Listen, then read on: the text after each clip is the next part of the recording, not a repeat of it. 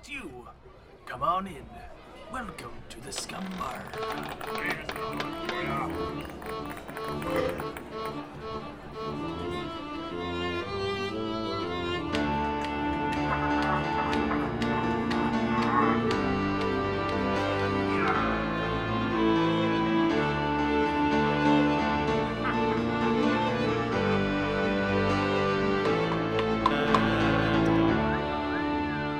Welcome to the Scumm Bar Podcast Marvel Movie Marathon, where we go through the 22 films in the Marvel Cinematic Universe, starting with Iron Man donning his first suit and ending with Thanos and the Infinity Gauntlet. We're gonna talk Iron Man, Captain America.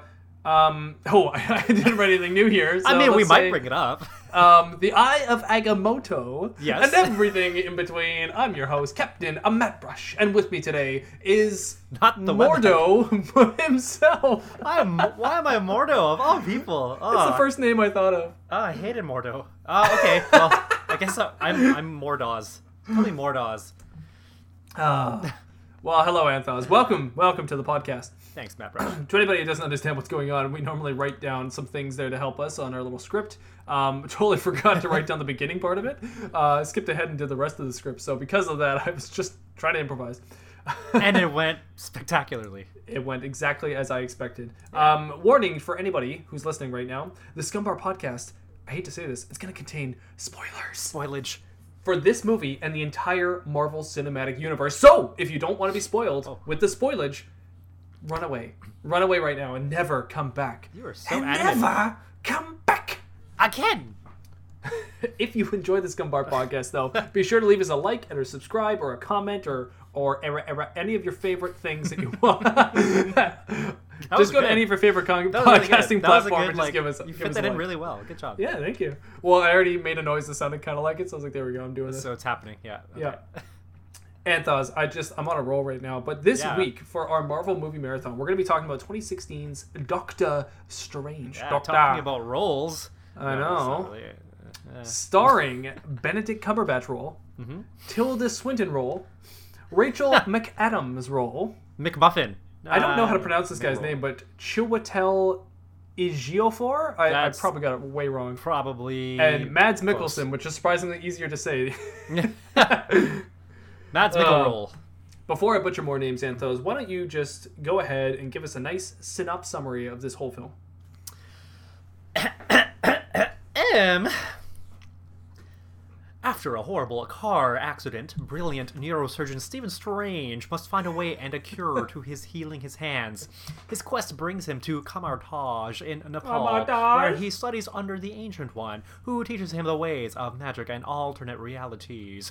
With new skills of interdimensional travel and spells, Strange soon discovers that he must protect the world from a deadly enemy who is out to destroy it. Dun dun dun. Ah! Yeah. Will he win or will he prevail? Or wait, find prevail's the right out when you on watch this the week's episode Oh, yeah. of Dragon Ball Z. find out five episodes later.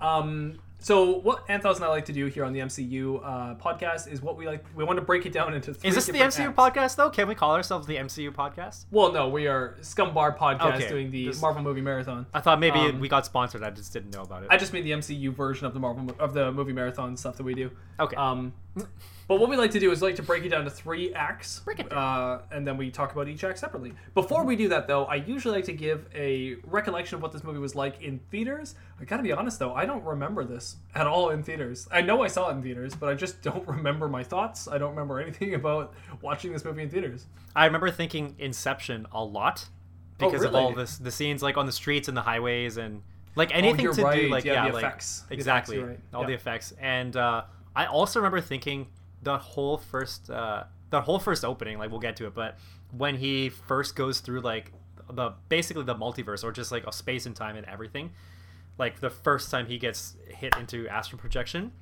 Hmm. um, I remember thinking like, wow, that was a really, really, really, really long scene of just him going through everything. And right. Yeah, in the theater, I thought it was a bit too long. Watching it now, I don't mind it. I think because I can kind of appreciate a little bit more, actually, like the artistry that went into the stuff that you see during that moment. Um, but anyway, I uh, I I think I, I remember coming out of it thinking like, oh, that was a fun movie. And Yeah. yeah, that's it. I, I, I wish I remember a little bit more about it all uh, from the theater experience, but yeah, unfortunately, I, I couldn't even tell you what theater I went to. I, I can't remember really anything about it. So, um, When did it come out? 2016. Yeah, I think the issue is that I watched it a few times when it then released. Yeah. Uh, then I watched it more after the fact, so I, I get it all blended together, and I can't remember now. Well, you were definitely in Vancouver still for that one. I was, yeah. So yeah. Um, all right, so let's get into Act One here. Let's just dive right into it and start going. All right. So, Act One, I like to name Strange's Anatomy. That's great. oh, I like it. Uh, I called mine a turn of events. Oh, why a turn? Because he took a wrong turn. Well, well, I guess he didn't really make a wrong turn, but I mean, like It was on know, a turn? Mm. Things, yeah. Well, so that that is part of it. The other part is that there's a lot of uh, him learning about how to use the sling ring, and he's just like constantly doing Oh, right. like doing the wax on, wax off gesture, which is kind of like he's turning, he's turning Sure. the wheel. true, true, Yeah. true. Yeah, yeah, yeah. What did you just do to me? I pushed your astral form out of your physical form. What's in that tea? Psilocybin? LSD?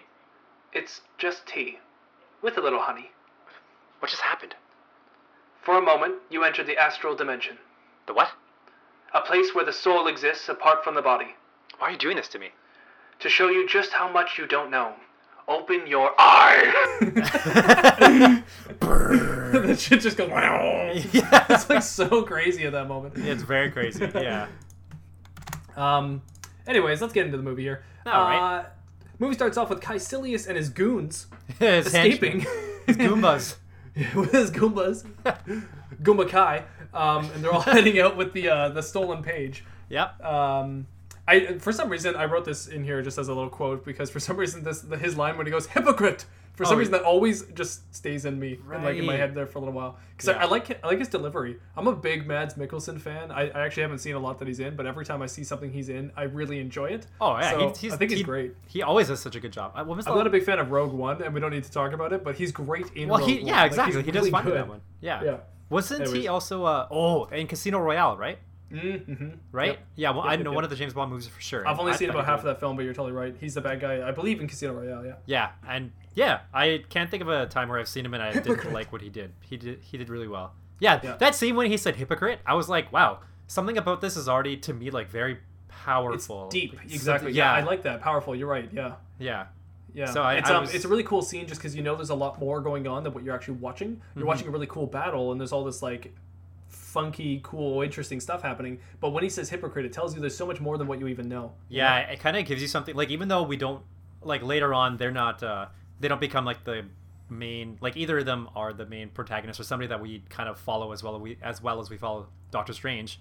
Mm-hmm. But that scene gives us something to be invested in already without Doctor Strange being in the movie, like being introduced yet. Yeah. So, which I think is kind of it was a kind of a cool opening. At the same time, I was thinking like something about this seems very cliche for like a typical um, a movie about like magic or myths kind of thing where where they kind of they don't start with the main antagonist or main protagonist you're going to follow but they start off with like It's very Harry Potter. Starts with Dumbledore and Minerva, and there's all this magic going on. And Yeah, then it gets into exactly. Harry Potter's origins. Yeah, yeah, yeah. Yeah. Or Lord of the Rings does the whole prequel battle and all that kind of stuff. Then it gets into the Shire. yeah Like, it's kind of yeah, like that sure. it's like like this is the whole prelude happening right now is that what's called prelude yeah Mm-hmm. yeah pre pre prologue it's epilogue prelude prelude Prologue? sure whatever anyway yeah Pre- prelude, prelude, Yes. and prologue. Prelude. Um, anyway, so yeah, we go through that quick little scene there. We still don't know much about what happened, but there's a nice little fun battle scene, and we see the ancient one using the mirror world there. It's, it's kind of a fun little moment. Mm-hmm. And we quickly cut off to Grey's Anatomy, or our favorite episode of ER, or Doctor House, and we now have Doctor Strange, and uh, he's uh, feels so good. He's doing some music trivia and trying to talk about Chuck Mangione. I, I do like this scene because it's very Iron Man esque. He's very cocky. He's very Yeah, super himself, and cocky. Yeah. he's he's he puts his money where his mouth is. He's good at what he does. That's what I Mm-hmm. really like. He's cocky, but he's also good, which is that, that's a fun hero for sure. Yeah, and then I, I guess like I think we kind of get it in the opening that he doesn't like to rely on anybody else. Like he'll only rely on on himself because he only trusts himself to have the knowledge or the skill to do the right thing, right? Because he doesn't he doesn't trust Nick to help him. Uh, so Nick is like that other surgeon who was going to take the um, that body away, thinking that it was dead. Yeah, can't. Yeah, Uh, he. Uh, yeah. and declared then he wanted body to dead, be yeah. the one to assist, but he said no, uh, Yeah. automatically. But it could be for other reasons. But I think that already kind of goes to show you that yeah, he's he's not somebody who's going to trust other people very easily. He's just really inclined to like, it's my way or the highway kind of thing, right? for sure. Mm-hmm. Yeah, I really like the whole turn of events there. Yeah, there's the the the scene and he does that surgery. He tells Nick, "Oh, subtle subtle clue to time." By the way, this whole movie has time all over the place, and uh, they, Hmm. they they they allude to time many many many moments. But it all starts with the very first time when he tells Nick to cover his watch with his hand there so that he Oh, can yeah. perform the surgery. Um, but they do a lot of watches, a lot of clockwork, a lot of time because the whole thing is leading up to the uh, the stone, which is the time stone. Mm-hmm. Um, anyways, so yeah, I, I really like the whole surgery scene. I think it's great, and I love the moment at the end there when they, they tell the people that obviously the surgery went okay, and they go to hug. They go they go do the hug and all Mm-hmm. And that. he You does can- that you can watch- side hug. Yes, he does the side hug. You can watch Benedict Cumberbatch. He's he's really he's a great actor, and the performance he throws in here for Doctor Stephen Strange, yeah, you can tell that he's very. Um, it's just to himself. He's very to himself. He, he likes to keep everything just to him, and he doesn't really like to let people into his space. So Yeah, it's funny think- living in a COVID world and then watching a movie like that where there's like a hug going on, but he's like already a little bit hesitant to accept that hug. That's like right. it almost looks like something that's happening during COVID. like Yeah, it kind of does actually. When I nowadays, even though I watch something that is from before, if I see people, yeah, kiss or hug or get like really close, I'm thinking like, what? They can do that? Oh wait, yeah. ah, back to reality. But Yep. yeah, I think um that that side hug, I guess, yeah, in a way, it also kind of represents that he's not. He didn't really do it for them. He did it for his own satisfaction or own glory, right? Because I For think sure. la- later on when he um, encounters Pangborn, Pangborn was like, "Oh, I came to you once, but um, but you didn't take me because I was an untreatable case and there was Exactly. no glory in it for you," kind of thing, Yeah. right? So Well, I think Yeah. his is also a mix of arrogance there. I really think he wanted to put Nick in his place. Later, Christine, she gets mad at him for making Nick look so foolish. And I think a lot of it was just him trying to make look, Nick look as foolish as he could. And also Mm. probably in front of Christine, because as we f- later find out, he still has a lot of feelings for Christine. Right. He just doesn't know how to show it. yeah, Um, so after this whole montage at the beginning, you know, we get a little little nod to the fact that him and Christine used to be in a relationship, Mm-hmm. uh, and then Strange is going to head off to a, a public meeting where he's going to be doing a conference, I think, or something. yeah. Um, another subtle nod where he's choosing a watch he wants to grab, and he's got Mm-hmm. All many different watches. watches, Yeah, he's got a and they're all of watches. spinning. They're Um, turning. Oh, like if you Ah. could turn back time. Yeah. Yeah. Um, turn forward time. we get a terrible, terrible car crash scene that comes up when he goes and drives to the meeting. This thing, like, it's a, it's like a jump scare. Like, it got me in the theater. I think. I'm pretty sure it got me in the theater. If I could remember that from the theater, but I'm pretty sure it got me there because ever since then, now when it's coming, I'm like trying to anticipate when it's gonna happen. Uh, it's just yeah. like it's very subtle because he like looks at his phone and then it just hits out of nowhere, Yeah. which makes it kind of realistic and freaky actually. Well, yeah, and it's also like it starts raining out of nowhere just before it happens, and it's all dark, and and I think like the way that it spins, it's just so rapid. Yeah. So I think that kind of adds to the effect. It, like I, I know thinking about that in the theater, I was like, holy, this seems Yeah. like so intense. It's very brutal. Like I mean, it should be more brutal when Tony gets hit by like a, a shrapnel piece and all that stuff. Like that should should have been more brutal. But this one just this one feels more visceral. It just hits me really hard when he gets hit by that c- or when his car goes flying like that. Oh, I don't know why. yeah. And then watching the dash crunch over to his hands. Yeah. It's just it's it's really brutal every time I watch it.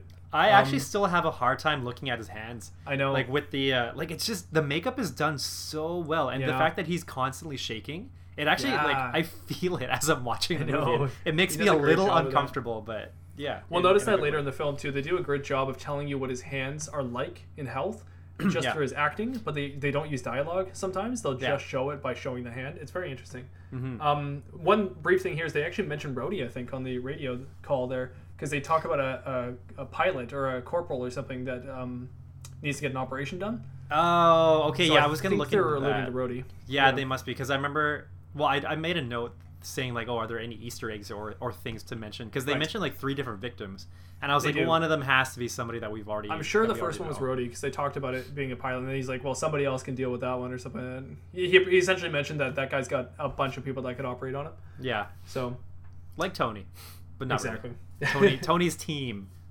After the car crash, we get a bunch of moments there, like you were explaining, where he's in the hospital recovery bed. He's got all the pins and needles all in him and stuff, and we get Yeah. that crazy line where he's like, "I could have done better." I could have. Yeah. Oh, jeez. so It's- cocky. it crushes me because yeah, it's ego but he knows he probably could have though, right? Like Yeah. it's ego, but it's also he is one of the best surgeons out there. So Yeah, it's a little It's- heartbreaking. It kind yeah, of it sucks.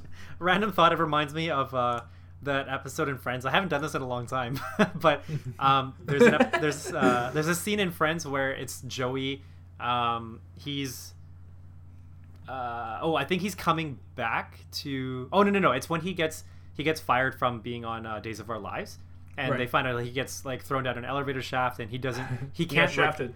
he got shafted, and he he can't recover because the only person that would have been um, capable of Oh, like, yeah, doing was on him? his brain was himself. So- I forgot about that. anyway, yeah. So That's so that. good. So Friends I love it. there. oh my gosh. um, but uh, yeah, I, these scenes are actually pretty heartbreaking. Where he's, um, you know, he's lost a lot of ability in his hands. Um, he's trying to recover, but he's going through just a lot of strain. He goes uh, for another resurgery. It seems like he goes under again. They try to do surgery on him again. and and it's also something that he looked into himself, or like it's from True. his own knowledge, right? Because he Yes. during uh, I think he was with the board, and he said like, "Oh, do this, do this, do this, or whatever," Mm. and then they were like, "Oh, that could work," like as if they've never thought about it, right? So it's For sure. again him still trying to control the situation.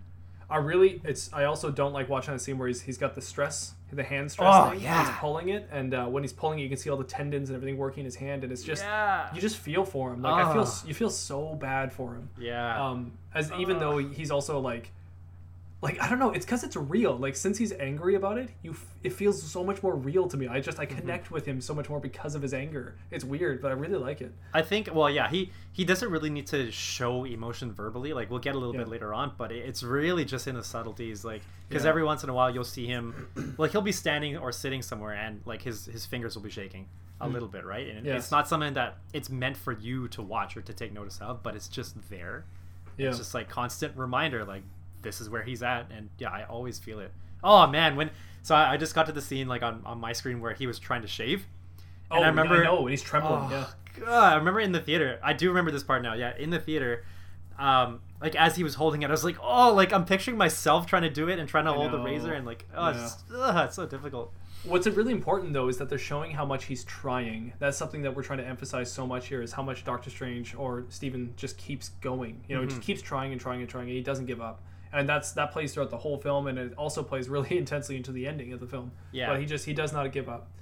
Um, so I really like the scene where he sends Christine away. She comes in, and then he's all mad because there was a doctor who would not go with the the operation that he thinks will work. Mm-hmm. Um, doctor doesn't want to try it, so that that might have been his final resort. We're not sure, but it seems Yeah. Mm-hmm. like it. And then Christine comes in. It just happens to be a bad moment, and he sends her away. And he says that line, "You care so much," and just the way he says it is so good. It's just like Mm. it, it just cuts right to the heart of it. She hates hearing it, like that he's some kind of dog that she's taking care of. Although it might be true, but she hates hearing it anyways, and then leaves.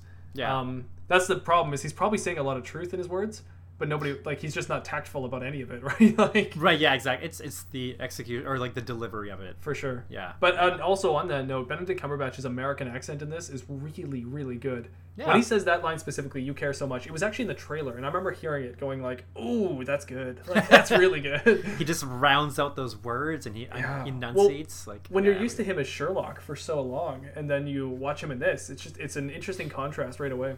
Oh, completely different. Yeah, Mm-hmm. it's it's such, it's such a flip, and it. I think I was so used to watching Sherlock that when I saw him in this, I was like, "What the?" I know. Yeah. Yeah, but Um, so next we find that he seeks out a man named Jonathan Pangborn. He hears that there is a guy who lost. I think he lost um, ability to move any of his arms or legs or anything. Probably it was a spinal injury, right? yeah, spinal injury. So he was paralyzed from like somewhere around like the chest down, Yeah. pretty much. Yeah. So this man apparently now is able to walk again, which Stephen Strange doesn't understand at all. He says it's impossible, but no, it, this man is apparently able to do it. So he goes and seeks him out, and uh, I really like this actor who plays this guy.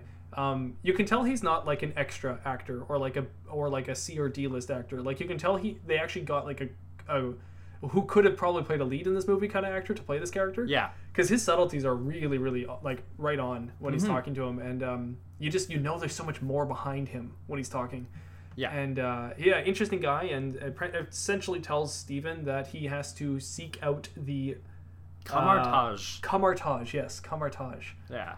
interesting little place hmm Seek it Um, out and uh and was it? Did he? He didn't really say much other than like he oh he was talking about how he wanted to elevate himself mentally. So Right, that was kind of like the reason why he went. Like he wasn't actually trying to heal himself physically but he Yeah. thought like what what else can i do with my body while i'm in this situation? It's elevate myself mentally which i think like that is i feel like that's a i like the fact that he went for that purpose. Not that mm-hmm. he went to heal himself physically and then got that and then left but he actually went for something like he was trying to figure out like what he could do left with him with himself like he accepted his fate and then he went to he went to go do something to um to still like find a way to still have purpose Right. but in the end was still rewarded with that miracle of being able to take take his gift and then and you know take with it uh, take it and then walk with it um, which i feel like that is a good conversation for strange to have at this point because like i don't know if i if i got a uh, enough of it throughout the whole movie but um, i find that there are a lot of times where and i'm sure it's it's on purpose that you know he's he's putting his his own take or his own answers or- his own way uh, his own methods on like every single step pretty much like throughout, throughout this whole movie right? Um, and uh, I, I think i i wanted some more kind of building in uh, different aspects of what um, uh, things that it seems like he should be learning or like adapting Right. um, so at least like having this conversation where it's supposed to prompt him like you're going to these people because like you're supposed to be elevating or like because you should be expecting something better for yourself um, like mentally as opposed to trying to fix your hands for like what you think is good for yourself right. you know so i yeah i just thought that was it's a good important uh, conversation and uh, like separation for for strange to know about before moving forward yeah. that's all I think so. Yeah, I think that makes a lot of sense. Um, and so when he to, to go and seek out that he goes to uh, where is Kamar-Taj? Is it in India? I didn't. I can't. I just no it's it in uh, kathmandu nepal Kathmandu, Nepal. Thank you, Nepal. Yeah. So it's in Nepal. Um, so he seeks out Kamar-Taj, and we get a, a few sequences here of him just kind of Kamar-Taj. Oh, yeah. Kamar-Taj. I, I was ho- I was wondering if maybe like did they did they cut out extra scenes of him just like walking around like a zombie like Kamar-Taj? Kamar-Taj. Kamar-Taj. It's like he's like homeless and he's asking for change. It's pretty funny. But, Kamar-Taj. Yeah. Um, there is a moment where I just watched a deleted scene actually where he uh, is healing a dog. There's a dog with a limp, and he takes a, a little stick and he makes a splint for the dog. Mm. And it's really interesting because in that moment, that's when Mordo actually notices him and watches him make the splint for the dog. And I really mm. wish they kept the scene in because that was my big question: is why is Mordo care so much about Stephen Strange? Yeah. he, he has a lot of hope for him at the mm-hmm. at the beginning and really wants him to, to do well. And it just doesn't make much sense. But at the beginning, apparently there was that deleted scene with the dog, and Mordo's watching him heal the dog, so he has some kind of reason to think that Stephen Strange is a good person. Yeah, exactly. That would have uh, been a good thing to have because otherwise it's kind of it, it is kind of weird that he just suddenly starts stalking him. It's almost like he's he just happens to have some sort of sense about him, but I don't For know sure. if that's enough. That's not that's not something that's not like a core principle of what they do at the uh, at Kamar-Taj, right? Like they don't Exactly. they don't sense things in people, but they just use their spirituality to um, harness magic. Right. Right. It's, it's a different kind of uh, it's a different kind of principle. So it's kind of weird for him to just follow him with that mentality. Right. Yeah. And right when the deleted scene ends, right when he comes up from healing the dog, is actually he got distracted with the dog, so the people were circling him that end up um, Ah. jumping him. So it Yeah. actually totally makes sense. It all connected really well, but they actually cut it out. So, Hmm. um, but yeah, so he then gets jumped, and what do they take from him? They take from him his watch, which is one of the most important things to him. His watch has the Christine writing on it and all that. So again, time playing into the movie. Um, and they end up as they jump him, and he fights them back with his like hands that are in pain, and uh, you get that moment where he punches them, and then he instantly groans because he hurts his hand. Yeah. Um, what ends up breaking in the end is the watch, so the watch Mm-hmm. gets broken and doesn't tell time anymore. Yeah. Um, Mordo ends up helping him and comes to his rescue and fights all the guys in a very Marvel karate way. oh, you know what? Sorry, I, I also wanted to mention the whole thing about the watch. I Mm. I assume it's meant to be symbolism for him, like the watch itself, like seeing that the watch is broken. Like he he's at his lowest point up until the uh, up until when he gets to Kamar-Taj. So Mm-hmm. that's when his watch breaks and it's cracked. Um, and then he he looks back at it like every now and then throughout the movie, and then Mhm. later on, at the, he puts it back on, because he kind of like accepts, you know whatever his fate is. So I kind of feel like yeah, th- I think the watch is meant to be symbolism for Strange, like as a person, or just like Strange's life. Well, I think I think time, the natural law, ruled his life a lot, and I do believe that at that moment when Hmm. it breaks and time freezes, then maybe that's him letting go.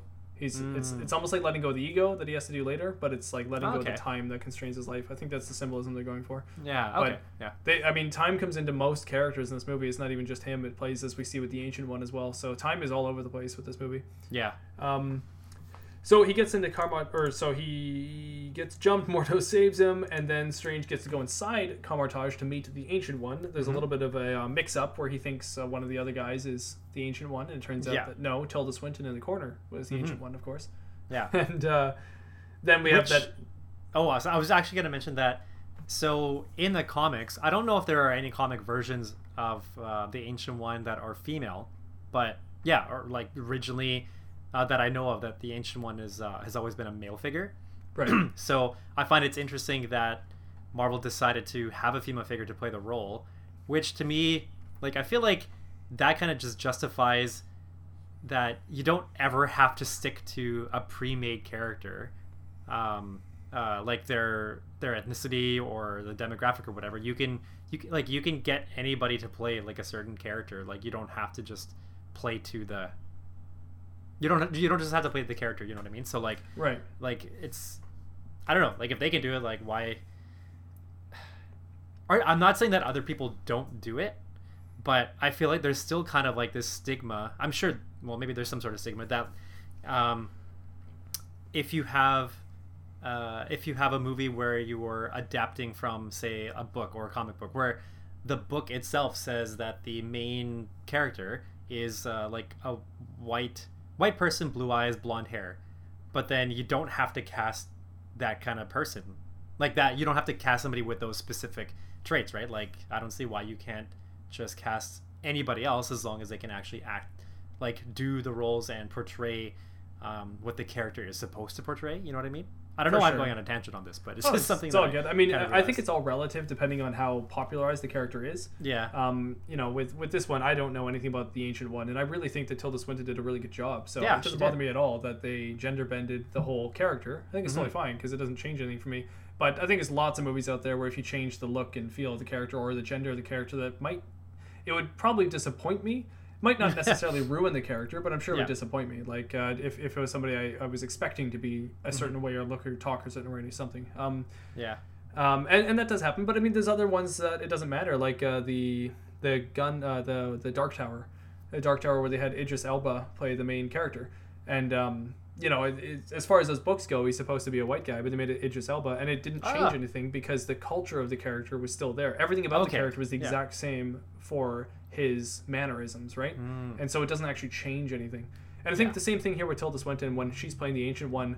I'm assuming at least that the mannerisms of the actual Ancient One from the comics are there exactly here with Tilda Mm-hmm. Swinton's character. So Yeah, very likely. I mean, I, I I also don't know. I don't have much of a background on, on the ancient one other than him being male, but I mean, I really enjoy the way that she acts as the ancient one. Anyway, it's uh, like she's not somebody who is just um, well, the character itself, um, the ancient one, like the way she portrays it. It's not that uh, they're just a hundred percent of the time they're wise and they they have the answers to everything but no like sometimes i think there was a couple moments where she's kind of like unsure like she's having a conversation with mordo and uh, i think it's actually just before they let him back in that she's so unsure about bringing him in because of what happened with kaecilius having um, you know training somebody who ends up being um, uh, succumb to the dark side kind of thing so the uh, Dark Dimension. yeah, the dark dimension.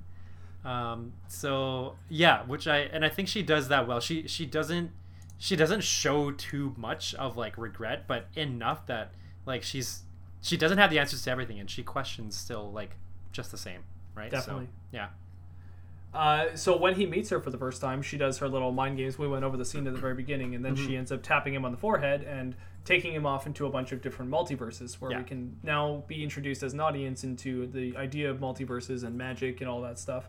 Mm-hmm. Um, it's really trippy. I just just was watching in the background here. There's a lot of weird places he goes to. Oh, we see yeah. hands climbing from hands, climbing from hands. Mm-hmm. uh, we see him falling into his own eyeball. Um, Yeah. we we see just a lot of weird stuff. It reminds me of Rick and Morty in a weird way. It's just, it's very funny how it goes to like multi multiverse and multi dimensions and stuff. Mm. It's really interesting. I never watched Rick and Morty, but um, yeah, the scene. I was thinking the people who must have made this whole clip must have had such a fun time. It could have Yeah. been like really stressful. Who knows? But I, I feel like like sky's the limit with your creativity. Like do whatever you want. and like, that's Yeah. just what happened. There, yeah. There's one where there's those uh, arms or hands grabbing arms, and like Uh-huh. they keep like grabbing each other as they go up. The exact same effect is used in It Chapter Two. Um, Oh, where there's a moment yet. where the main character puts his hand into a sewer, and then all these hands are grabbing hands and grabbing hands and grabbing Uh, onto his. yeah. And I wonder if it's like some kind of like After Effects program or some kind of like 3D modeling program that does this like modeling of hands where they shoot out from hands. And it, must be because it's like the exact same effect. It looks the exact same too. Yeah, just um, a sort of like replication factor, like domino Exactly. effect sort of thing. Yeah. Maybe you choose the shape and then it just creates from itself or something. I don't know, but uh, Uh. yeah, it was very interesting. Um, Cool. There's uh, in this moment we also meet Dormo, Dor, Dormammu. Dormammu, yes. Dormammu. Uh, we meet him in the uh, multiverse here for a brief second. He kind of flies past Dormammu as we're talking about the dark dimension. Mm-hmm. Yeah. And we learn that there is this realm where things are evil, as you mentioned, the dark side and the light side, and Yeah. the gray matter in between. um, yeah. so then uh, he comes back from this, and as we mentioned la- uh, earlier, he says, "Teach me," because now that he sees it, he understands it's there. There's some kind of world of information that he doesn't know yet, and he wants to learn it. Yeah. Um, I really like that moment. Just teach me, and then no. Yeah. he just gets kicked out. yeah. So did did she say no because like I, I was thinking that she just said no because Fear. like he didn't he didn't acknowledge what just happened uh, as something like oh this like you know this is something like forgive me for uh, not realizing or forgive me for being so arrogant or you know some some sort of acknowledgement is like what was missing and that's why she said no is is that I don't know I think what, it's what out do of fear. I, I I think that she sees how much he wants to learn. Like I think that she was maybe thinking she might frighten him by Okay. making him leave, but instead Yeah. of frightening him, she she I mean she knows how good of a doctor he is, obviously, and how how how well acclaimed he is. And then after she shows him that, the first thing he wants to do is get more knowledge. I think instantly she knows from Kaecilius that she doesn't Mm-hmm. Yeah. want another Kaecilius. So I think out of fear she just says no right away, as in like she's it would be wrong to do this. Then again, Okay. you have to know that you have to remember that she also knows that Strange is going to be as good as he is. She's seen of like Well, yeah, and exactly. universes, and she's seen it all anyways. So she might even know that by saying no, that's the best pathway or timeline for him to get to where he gets to. So Mhm. Yeah I think that's a good point yeah, Yeah, I wonder if we're gonna see a lot more of that in uh, in the multiverse. Or the, hope we uh, sorry, do, the it's- multiverse of madness when that movie comes out. Yeah, I, I really hope we do because it's a very interesting concept. hmm So once he um, sits outside for like eight hours or so, Yeah. um, eventually Mordo, you know, the, Mordo's just like the sad puppy in this this whole thing. Yeah. He's just kind of like, can we just let him in? Like, Yeah. um, eventually she's like, fine, whatever, we'll we'll let him in. And uh, he gets led into the building, just grabbed from the co- uh, the, the shoulder and just pulled in.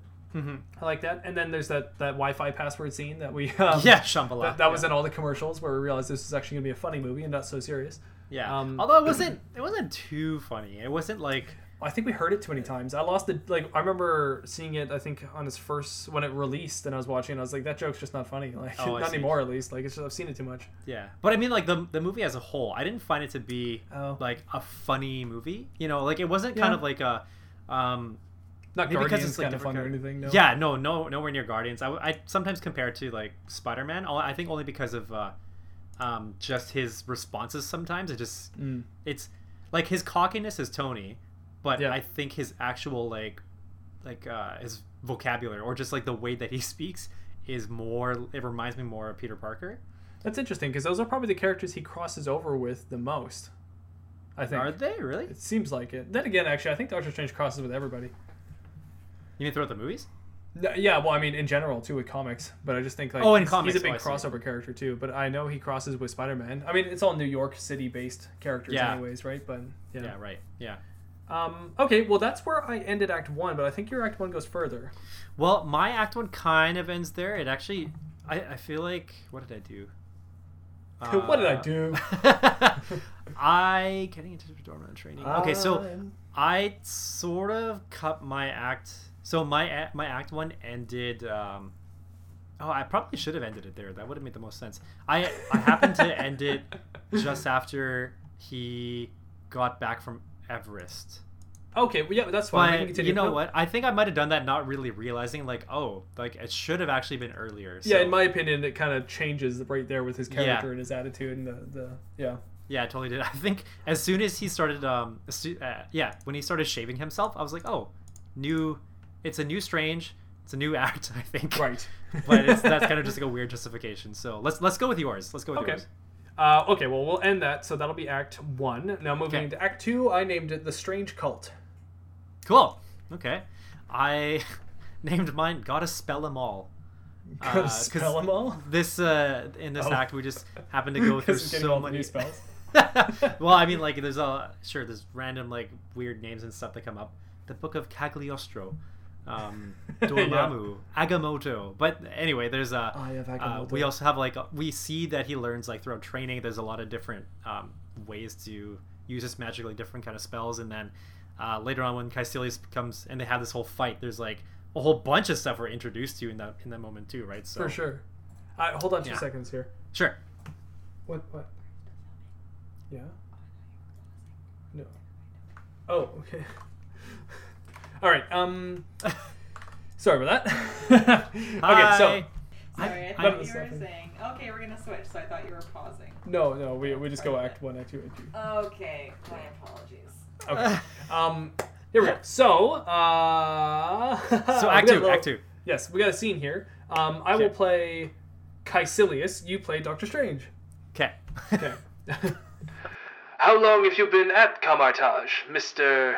Doctor, Mr. Doctor? it's strange. Maybe. Who am I to judge?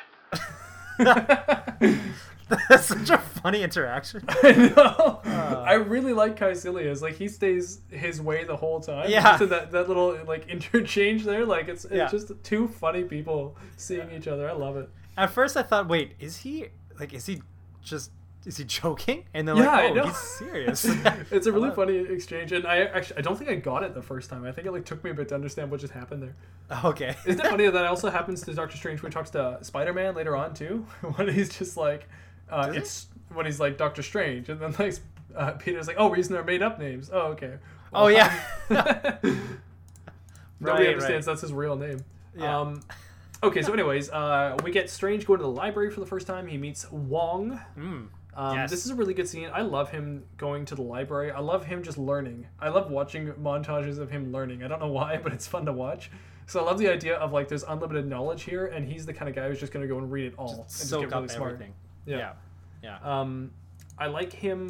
The, there's a little montage of him failing at creating spells and just not doing all that great here in uh, Kamar-Taj at the beginning. Mm-hmm. Um, I like him, you know, with the sling ring and he's and he's failing to make the magic. And uh, I like that little scene where it's sparking and it's not really working, but it's like Yeah. trying to spark in. I would have been so ecstatic if I were him. Oh, Just I the know, fact he's that like- I can make a getting there. spark. Like, geez, that's so cool. It's a really good lesson too, where she's trying to tell him it's all about the mind games. I love that moment where he's just like, "I can't do it. It's my hands. My hands don't work." And then she's like, "That's not it." He's like, "No, it is it." And then Mm-hmm. Yeah. she just like pulls out that one guy. She's like, "You do," it. and he doesn't have. Let, let me introduce you to a friend called Everest, and then you can Well, first she shows him the guy that doesn't have a hand, and he. Can Oh, yeah, it. that's right, And yeah. that's when he's kind of like, "Oh, what the heck?" Like, yeah. um, it's- but yeah, then you're right. The Everest scene, uh, that's a great moment where he's just like, "Is this Everest?" Yeah. Which is okay. Like, I guess in terms of like realism, I think if you're that like he looked pretty high in Everest, so you shouldn't be able to breathe, right? yeah, I, I, I thought too. I would have figured he would die. I mean, she did mention that he has only got like two minutes to live. Yeah, but I thought that was because of uh, the cold temperatures, not because of the uh, That's true. Because of the, the breathing. Might be a mix of both, though, cold temperatures and oxygen. But it's like kind of a weird science experiment. Nobody's ever been able to have a portal so that you go from a really intense climate, no, a really regular climate to a really intense climate in like a matter of a second. So I don't really know. I don't know the science behind that. Yeah. Well, I guess that's how this movie works. It doesn't have True. to rely on things exactly. like He is quite high on Everest, though. So. Yeah, it looks like it. Yeah. Um, but I, I did wonder that when it's happening. It's almost as if he just suddenly went to space for a second. You're like, wait a minute, this doesn't make sense. Yeah. she she pretty much could have just done that, Maybe. right? Yeah. Um, so then after this Everest, Everest test, um, we have that funny moment where Mordo's like, maybe I shouldn't. She's like, no, no, no. he's just Yeah. like, oh, but but he's gonna die. No, no, no. And then he's like, he oh, just comes not back. again. Like Yeah, when he finds out. Yeah. He's always just so concerned, so worried. I find Mordo very emotional, which is probably why you and I both didn't like him all that much in this film. Yeah. I just find him very overly emotional. It's very annoying. He's very It- needy. Yeah, you're right. It is overly emotional. I didn't think about that, but I do like I, I noted throughout the movie. There's there are these times where he just gets kind of like oddly jealous, I guess. Which Well, kind of yeah. like it's it's weird because like he seems like he's supposed to be kind of uh like transcended past all of that. You know that he's he's kind of accepted um, where where where his life has taken him, being at Kamar-Taj and and being able to use the skills that he has and use these relics and use magic and stuff. And yet he still feels these bouts of like just way too much emotion, especially compared to everybody else that's there. You know, Right. Like I, I find that nobody else, like even Kaecilius, he doesn't seem like an emotional kind of character. That's why he was think I- just pretty convicted with like what he thought was right and wrong, but it wasn't out of emotion. It was almost just like belief. It was out of his logic. He had a Yeah, logic yeah. that went one path, and Strange has logic that almost took him down the same path, but he took a left instead of a right. Yeah, that's strange. Um, so after the Ever scene that you were mentioning this earlier, he gets his hair cut and uh, and he does like the whole you know shaving of the face and creating the Tony Stark beard, but the Yeah, Doctor yeah. Strange beard. instead, Enter. Tony. Yeah. Yeah. um, I do like that. He looks a lot like Doctor Strange. Like if you look at character um, concept art of like the comics and all that, he did. He, they really casted uh, casted him well. Mhm. Um, yeah, I agree. Then we get a montage of just a bunch of great great things here, where he's he's reading more from uh, uh, Wong. You know, he's getting more of the books from Wong. He's reading at night Beyonce. now while he's asleep. He's reading in his astral form, which is just ins- I love that touch. I That it's I love that too. That was a really cool. Like I, I don't know if if that's you could something. That, read while you were asleep? oh boy, I wish. yeah, me too. Oh man, like I would have gone through the whole Richmond Library by now. Uh, but yeah, like it's. Uh, I don't know if they drew that from the comics or anything, but I think Oh. that, I think that alone just shows, um, because okay, he we we find out later. I think a little bit later that he has uh, photographic memory. yeah. So that's why I he's like how they hide like- that from us for a while too. That was smart. Yeah, that's right. We don't find out until maybe end of second act, I Yeah. guess, or Yeah, yeah. something. It's after the Eye of Agamotto. Ah, okay. Oh, yeah, right. So, but in the meantime, yeah, like him, um, he's in a way like this is how he, um, this is him in his element, kind of thing, right? Mhm. He's he studied really well because of, um, sure his photographic memory, but also because of his own methods. So he's kind of like it's like habitual. This is what he does when he gets in the zone. Yeah. And this is what he like. He's able to take this knowledge. And then use that knowledge to gain more knowledge. it's like it's a really cool idea. Well, yeah, he's only ever going to learn more and more and more until he's Yeah. just insane. Yeah. Um, yeah, so we get this montage of him doing all these awesome things. Um, we get him learning about relics. Uh, he fights uh, Mordo, and he does the Mordo has that weird relic whip thing. That's also like a staff. Um, he learns also the he- boots. yeah, He's, the- he's got like two relics. Yeah, that's I don't true. Know I forgot about those boots. I don't know if they're both his or he just happens to be like Using using, them in the fight? Yeah, one. I- I, think. Yeah. the whole point of it is to, is to introduce relics to us because it's going to be more of a thing later on, I believe. Yeah. And probably going to play a bigger role in the second movie as well. Ah, maybe. Um, yeah. But yeah, so the relics are just a, another thing in this Harry Potter esque kind of movie. um, and so he learns about that as well, and he starts just excelling. He's stealing books from the library, and he's pretty much just starting to feel like he can do anything. Um, even the Ancient One shows him that he can go into the Mirror Realm and practice more deadlier spells in the Mirror Realm, and uh, he learns about it there because he's starting to advance quicker than everybody else. And this is something that the Ancient One's not surprised about. She just is uh, preparing for this kind of stuff with him. Um, and something so, about uh, I don't know if I'm picturing it incorrectly, but something about like the interactions that he has with the ancient one when he's in the uh, uh, mirror dimension. Mm-hmm. It kind of reminds me of Morphe- Morpheus teaching Neo. Thank you. I'm glad you said that. This movie has crazy Matrix vibes for me. Yeah, yeah, Many, okay. many times. But yeah, when he's just like, this is a program. Like, Yeah. there's so Yeah, much exactly, of that yeah. in this, you know? Like, Yeah. Yeah, there's a lot of it, but crazy. I I guess it's okay to, to draw from like that kind of stuff. Or like, Oh, I mean, it, it makes sense like the relevance. it's definitely a good, it's a good, like, nostalgic thing, you know? Like, Yeah. even when he's fighting Mordo, there's a little bit of, like, a Morpheus and Neo fighting there. Mm-hmm. Um, it just feels a little bit like it. And I think it's probably just because of its, like, almost like American culture mixed with that uh, Hong Kong kind of, like, fighting martial arts kind of thing. It's a little bit of, like, both blended, which is probably why it feels like that. okay. but yeah. uh, it's just it's good. I don't know. I like it. It's fun. More of yeah, that. it is fun. hmm Um, there, I like how when uh, when Mordo is actually talking about the relics, and then he so he talks about the staff, and then he talks about the boots, and Yeah. he does this little like heel click kind Yeah, of thing. yeah, yeah. This is like a little cute kind of movement, and like Yeah. ah, and little the boots, by the way. um, after all that, we got Strange breaking into the library to go read some of the books. Um, he tries. He goes and looks at where um, Kaecilius had stolen the pages of this ancient book from the ancient one. Yeah. And uh, he notices the stolen pages, and he also looks over while he's eating an apple, and he Mm-hmm. sees the Eye of Agamotto, his little chain gauntlet, neg- not gauntlet, uh, amulet. Yeah. Um, so he decides to put it on, try a few spells here or there, and he's able to turn back time. He's able to make this apple full, and then closed and full. Does Mm-hmm. that mean it would be infinite food? Or is that just not work? Because I feel like food is also a natural law, so I don't know. Well, I yeah, I don't know how it works, and they didn't they didn't go into a lot of how It'd be it way too They- confusing, I think, if you did. I- Time is very I- confusing. Exactly. I think it'd be really convoluted. I think that's why they Yeah. didn't show the apple going past like rotten. If they Yeah. showed it completely disappeared, then it'd be like, okay, so now it comes back as if out of nowhere. They also didn't go too to- far before. Like, does it go back onto a tree or something? Right? Yeah, Like- exactly. Like they, they have to just things. show kind of like a brief range enough to make them to make sense for the movie. But it was enough, definitely, to understand what it does, you know, and it was very interesting. I, I remember being so enticed by that, right? So it's uh, that's very fun. Yeah. Um, and then he uses it in such an interesting way right after that to bring the page back into the book. It's Yeah. so cool. Like I don't know, you have to be really smart to think about something like that. But he Yeah. just looks at the rip page from Kaecilius, brings the page back, and in a more scary moment, he ends up being able to read what Kaecilius read. And Mm-hmm. uh, it's something that it took Kaecilius a long time to understand. There's a deleted scene which is supposed to be the intro scene to the movie, where Kaecilius is telling his zealots that he finally has translated the pages, Oh, so he can read it. Um, so I think it's a really good moment because it shows that Doctor Strange reads it and he's able to translate it immediately. right. But right, yeah. Kaecilius, it took him years. Uh, Now Mordo does explain this because Mordo and Wong they break in and find him right away, Mm-hmm. and then Mordo explains like how were you able to understand that? And that's like you said, he brings up the photographic uh, memory, yeah, this is it. Okay. and uh, it's just such a good moment there. I just really like that. That whole scene, just just one of my favorite scenes in the whole movie. is just really really cool.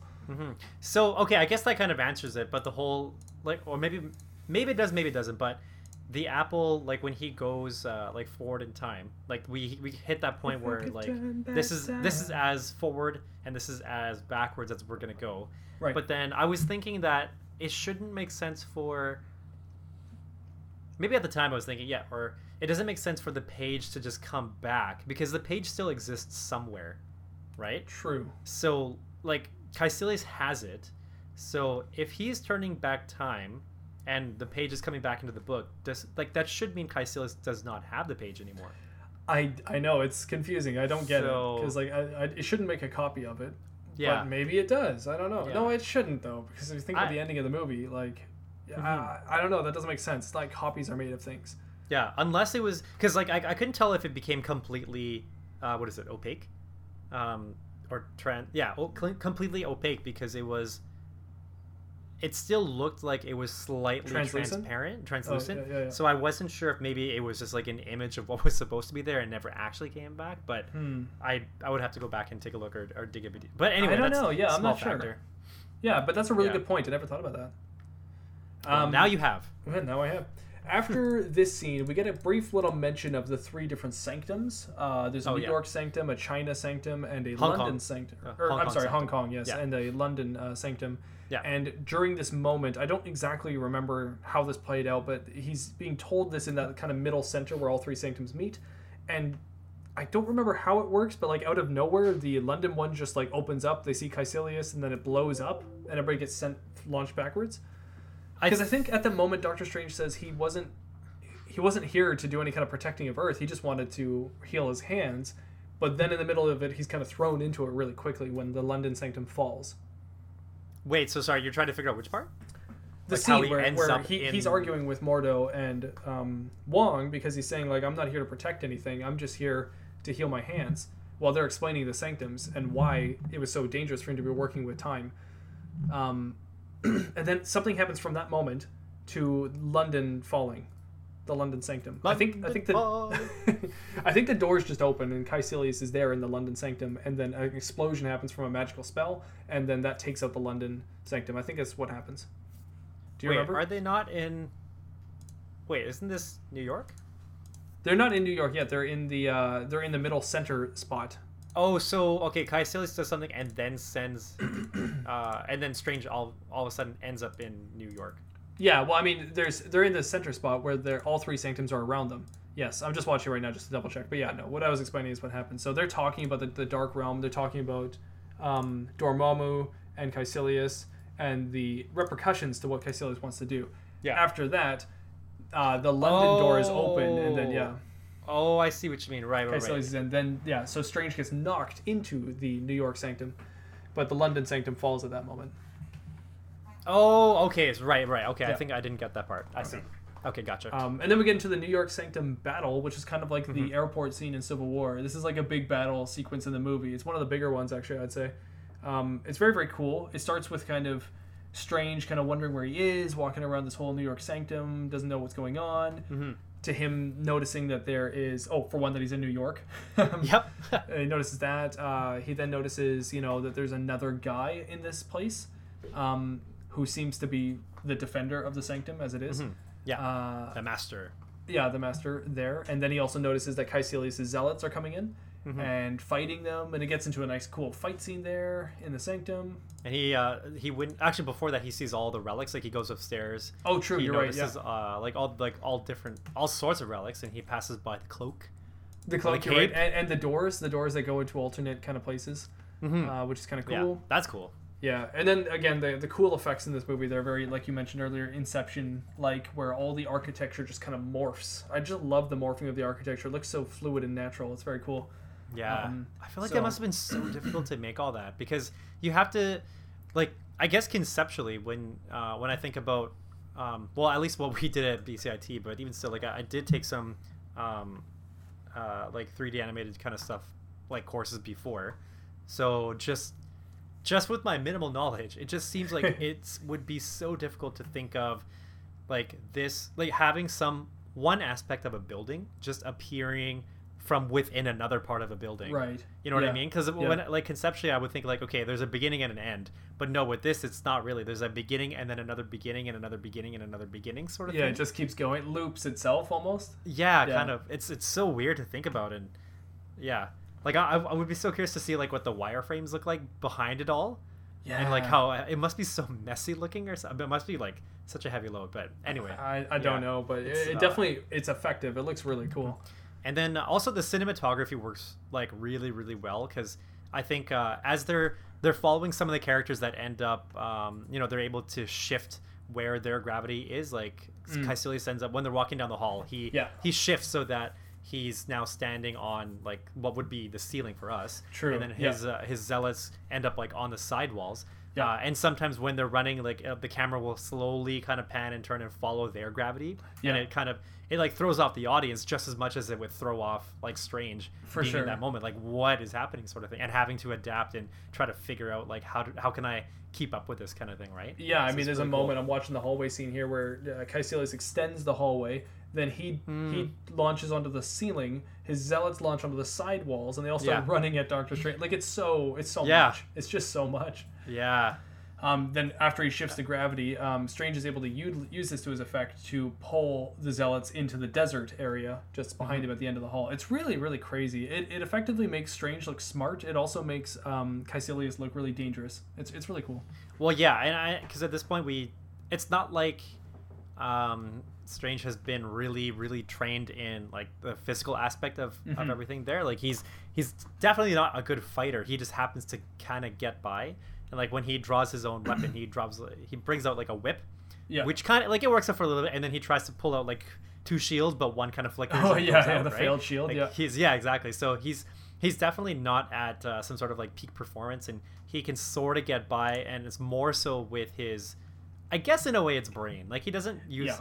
Th- there aren't too many parts of these scenes where it's like oh that was a really smart thing to do but he just happens to be yeah, like he has enough ingenuity to kind of get by and figure out like okay what how can i keep myself alive or what can i do about this person who looks like they're stuck in the desert okay close them off kind of thing right Yeah, So, exactly. yeah. I, I do love that though, locking them into a different zone in the desert. I think it's kind Yeah. of funny. Yeah Um, I also like the moment where he grabs relics. So he grabs the uh, the big I don't know what it is, like a, a vase kind of thing. Yeah, it Um, looks like it's like a like a giant trophy or yeah, or something. and- uh, some chalice or something. I don't A really chalice, know. yeah, yeah, But it's like it's sense. glowing, and then I just love how Cassius is like, you don't know how to use that, do you? yeah, He's it just like, chucks okay. it at him. Yeah. Yeah. I Um, actually, for some reason, I, I I think I thought this in the in the theater when I watched it, and I did think this now uh, recently when I watched it again. I feel like when he held that relic, that it was meant to be some sort of toilet I don't know why, but it just looks like it's supposed to be a toilet.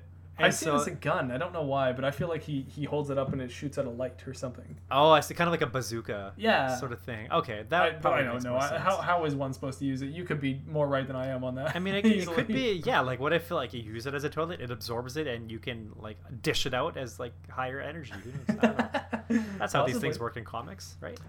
Um, he kicks Kaecilius into a tower, which uh, has is holding the cloak, and then as that moment happens, the cloak ends up starting to fight Kaecilius with him. Yeah. And this is really cool. You get that moment where Caecilius throws him off of the balcony, and the cloak catches him Mm-hmm. and carries him up, and you get that awesome Doctor Strange shot with the, the cloak and the Sanctum kind of logo in the Yeah, background. Yeah, he's levitating now. Oh, Yeah. That's just really cool. I love that because again, he looks so much like Doctor Strange. It's just really Mm-hmm. well done. And so again, I like with Mads Mikkelsen in this role. I like. uh Well, actually, no. Sorry, this is more about the the character himself. That he's again, he's not an emotional character because as the cloak is stopping him from killing him twice, he doesn't like. He doesn't think like, oh crap, like what the heck is going on? He just like Yeah. continues. Okay, like Plan C. Like Exactly. move move on, move forward. Yeah, I, he's I'm, I'm doing further through it. Yeah. exactly like I, I have I have something to do. I'm just gonna do it. I'm not gonna bicker about like why things are happening in the meantime to slow me down. Just Yeah. gonna figure out figure out the way to do it.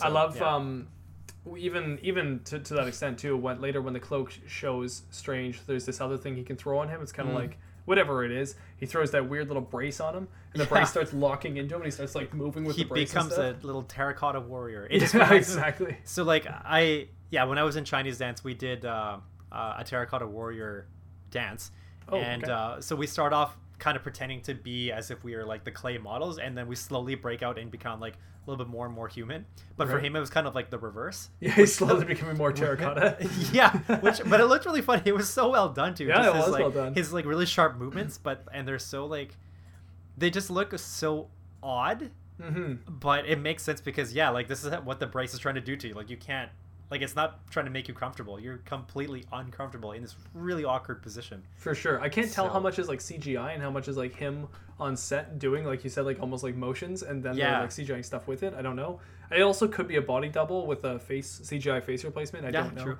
but it's really well done it looks really cool um, i like it Yeah, I also like that scene. he talks to Strange. You know, Strange lets him talk here, and this is where he starts to tell. Oh yeah, he's he's talking while his mouth is muffled.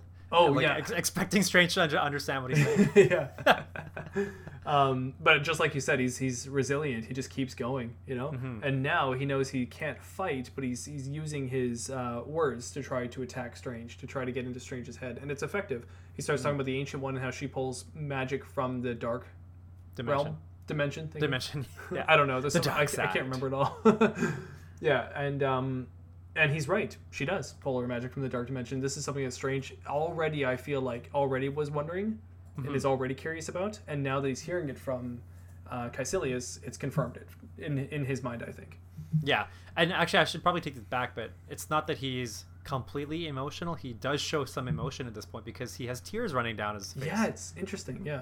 Yeah. So I think maybe this is. Uh, I, I suspect it's kind of like what. Uh, like this similar pain that Mordo was feeling when he felt betrayed, like finding out that True. this whole time this is what the Ancient One was actually doing, uh, but I didn't know, and he kind of put his whole life into the Ancient One's training and, and Ancient One's care or just ways of life. Yeah. And so I guess I guess this is supposed to represent what happens to those people who take up this life and then all of a sudden find out that something has gone wrong or something shatters it and they actually do show emotion but Mordo to me is still kind of like that's too much. yeah. There's a quick cool moment there when uh, Kaecilius tells him like, "What did you even come to the sanctum, or what did you come to this whole thing for? Like, what did Mm-hmm. you, what, did- what were you trying to learn? Was it for enlightenment?" And it shows Doctor Strange's fist, and he's clenching his fist. Yeah. Mm-hmm. And then you slowly see the fist release, and you realize that he couldn't really clench his fist all that great before. Yeah. And he's doing it now, but he was doing it because he was so angry about what this guy was saying. But he wasn't even thinking about the fact that he was using his fist that way. And as he lets go, you see the shake kind of come back in. Mm. Yeah, And you realize that, yeah, he's overcoming this whole thing with his hands through his mental game, and none of it is happening with his power. So it's very, very interesting. But he didn't even realize it. Hmm. Also, while this happens, he gets completely distracted, and then uh, Zealot guy throws the spear, and it hits him in the chest, and he falls down. Um, and this is just a way to pretty much get Doctor Strange back into the New York hospital. So he uses this to get his sling ring and head back to the hospital after his cloak totally just takes this guy out and just like knocks him on the ground a bunch. Yeah. It's a crazy scene where the cloak just grabs the guy's face and just keeps clanging it. on just bashing it over and over and over again. It Yeah. doesn't seem like super effective, but I guess like over time it just works. like Uh, yeah, I guess yeah, to an extent. It's it's funny because like I, I thought like oh is this like the cloak is gonna do what it needs to protect. I well it's I assume it's doing what it uh it needs to do to protect Strange. So I thought that it was gonna try to kill the guy, but I guess as long as he was subdued. and yeah, was yeah, sort of enough, exactly. Yeah. Um, I okay. So yeah, this is this is going to lead into the uh, uh, the scene back that goes uh, back to the hospital. So I I like how like so Rachel McAdams' character Christine. Yep. Yeah. So I like how Christine is almost sort of like not really a love interest, but like a semi love interest. Very Pepper Potts, hey? kinda like because she's not in it a lot. She's just there, kind of like as a as kind of like the grounded um, Friend. Well, the grounded friend, the grounded support um, from his non spiritual side, like. Right. the non Kamar-Taj life that he has. Kamar-Taj. so he, um, and I, I like that they don't really build a lot of like their love, because then I think that that makes like it, makes for like a completely different movie and a completely different character for him. You know what I mean? Like that Right. because then that means like he he's somebody who struggles not only to like figure himself out, but he also has like a, a struggle for love that he doesn't understand and For sure. kind of thing. So I like that they they kind of just keep the focus on um, what he just needs to do for himself as opposed to what he needs to do for himself for the sake of a relationship. That's a good point. And it's not like she's like in trouble by the end of the film and he's trying to rescue her, as rescue a bunch of stuff, you know? Like Mm-hmm. you're right, she is just there as support throughout the film. But um, I do like the romance that builds throughout it with them. Um, but you're right, maybe it's like Yeah. they're leaving it for another film, or it's Yeah. going to just be something that he can never have just because of his character and who he is. Potentially, yeah. Yeah. I, I think that yeah, and again, this would also like if they if they did happen to kind of show that love interest kind of building throughout the movie, then again, this would be sort of at least the way that this movie ended that he would have had to sacrifice his relationship with her in order to become this person Hmm. who is now defending the uh, the sanctum, right? So that that would have been kind of like also cliche. So Right. yeah, I, I just another reason for at least I, I find this another way to support like why um, I like that he is separated from like any kind of like love love story arcs. Yeah, Right. Yeah, Uh, I, I find this next scene really trippy, and on paper, it probably seemed crazy to these people when they started doing it, and then Mm-hmm. it just it makes more sense on screen, I think. But it's just it's kind of a, an interesting concept where for him to come in, he pretty much passes out on the table, and Christine starts operating on him. While Mm-hmm. she is, he goes into his astral form to help her with the operation. Yeah. Um, and he comes into the real realm to then show her where the surgery should happen, all that kind of stuff.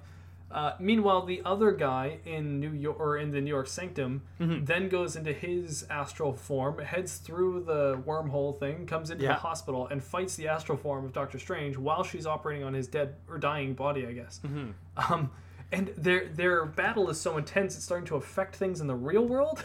it's like Yeah.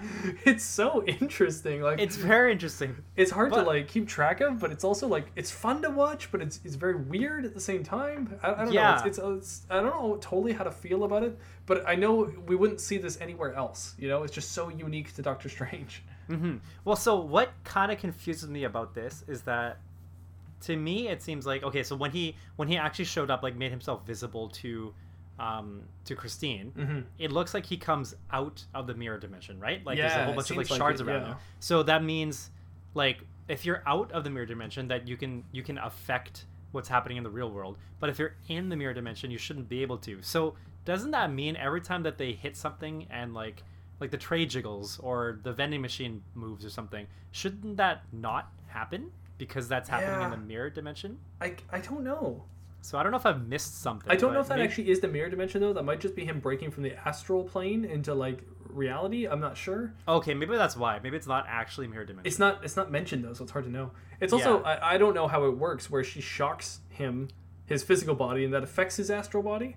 Yeah. It makes me wonder about other things. If he's cold, you know, does that make his astral body cold? You know, I I, I don't understand like how those two are connected. Well, But- they did say no.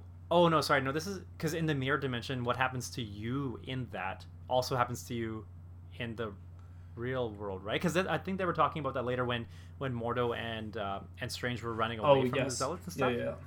So, yeah. So I don't know if maybe like maybe we missed something or maybe they explained it. I don't know, but something just seems a little bit like, you know, we need to fill in the blanks in Right. a few spots. Yeah. But I mean, it's not horrible. I do like the ingenuity where Christine is helping him do this battle. I think it's kind of fun that like she, her operating on him ends up helping him in a battle. Mm-hmm. Uh, I also like that the truth, the thing that brings them right back to reconnecting is the thing that they used to do together, anyways, Together. which was work together on surgery. You know, Mhm. um, it's also really kind of like another Matrix moment where he puts his hand in, into his own chest. yes, yeah, you're right. Yeah. Um, yeah, it's also just um, fun to watch these two reconnect and then like instantly kind of have that friendship bond uh, bonding again. Mm-hmm. And uh, I, I just like it. I don't know. I, I like these two characters. I really like the scene afterwards where they're kind of reconciling, and he ends up getting really emotional to the point where they almost kiss. She walks off because she gets called to do something, and he's actually crying. And it's very interesting to note that he's he's hit so emotionally by this. Um, Okay, so also, sorry, I want to go back to the beginning of this, but he shows up out of nowhere. He tells somebody he needs to look for uh, Doctor Christine? Where or is she? Or whoever. Yeah, She's in the nursery. and and you can tell he's got like he's bleeding like Yeah. quite a bit, Yeah. and so I feel like he should have drawn enough attention that even though he said I need you to be the only one in the room with me to like operate on me and like nobody else, Yeah. I feel like other people would have Yeah, it later shows Nick getting run food in. from a vending machine. Like, why isn't Nick running to wherever this ward is of this bleeding man? yeah, like how, there should have been like some more like chaos happening because a bleeding man all Where of a are the concerned nurses? Where yeah, it's just it's very odd. Yeah. Anyway, sorry, small things. no, that, that totally makes sense. um, anyways, he gets emotional from this whole thing. I like the little moment where the cloak starts to like take the tears away from him. Oh, He's yeah. like, stop it.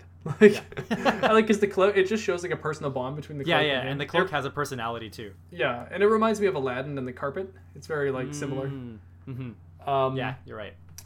So, anyways, Strange returns back to the uh, New York Sanctum. I like the moment when he leaves the sling ring teleportation device. Then she kind of like turns around. She's kind of like doesn't know what's going on. Then the mop falls behind her. she jumps. Oh yeah, yeah.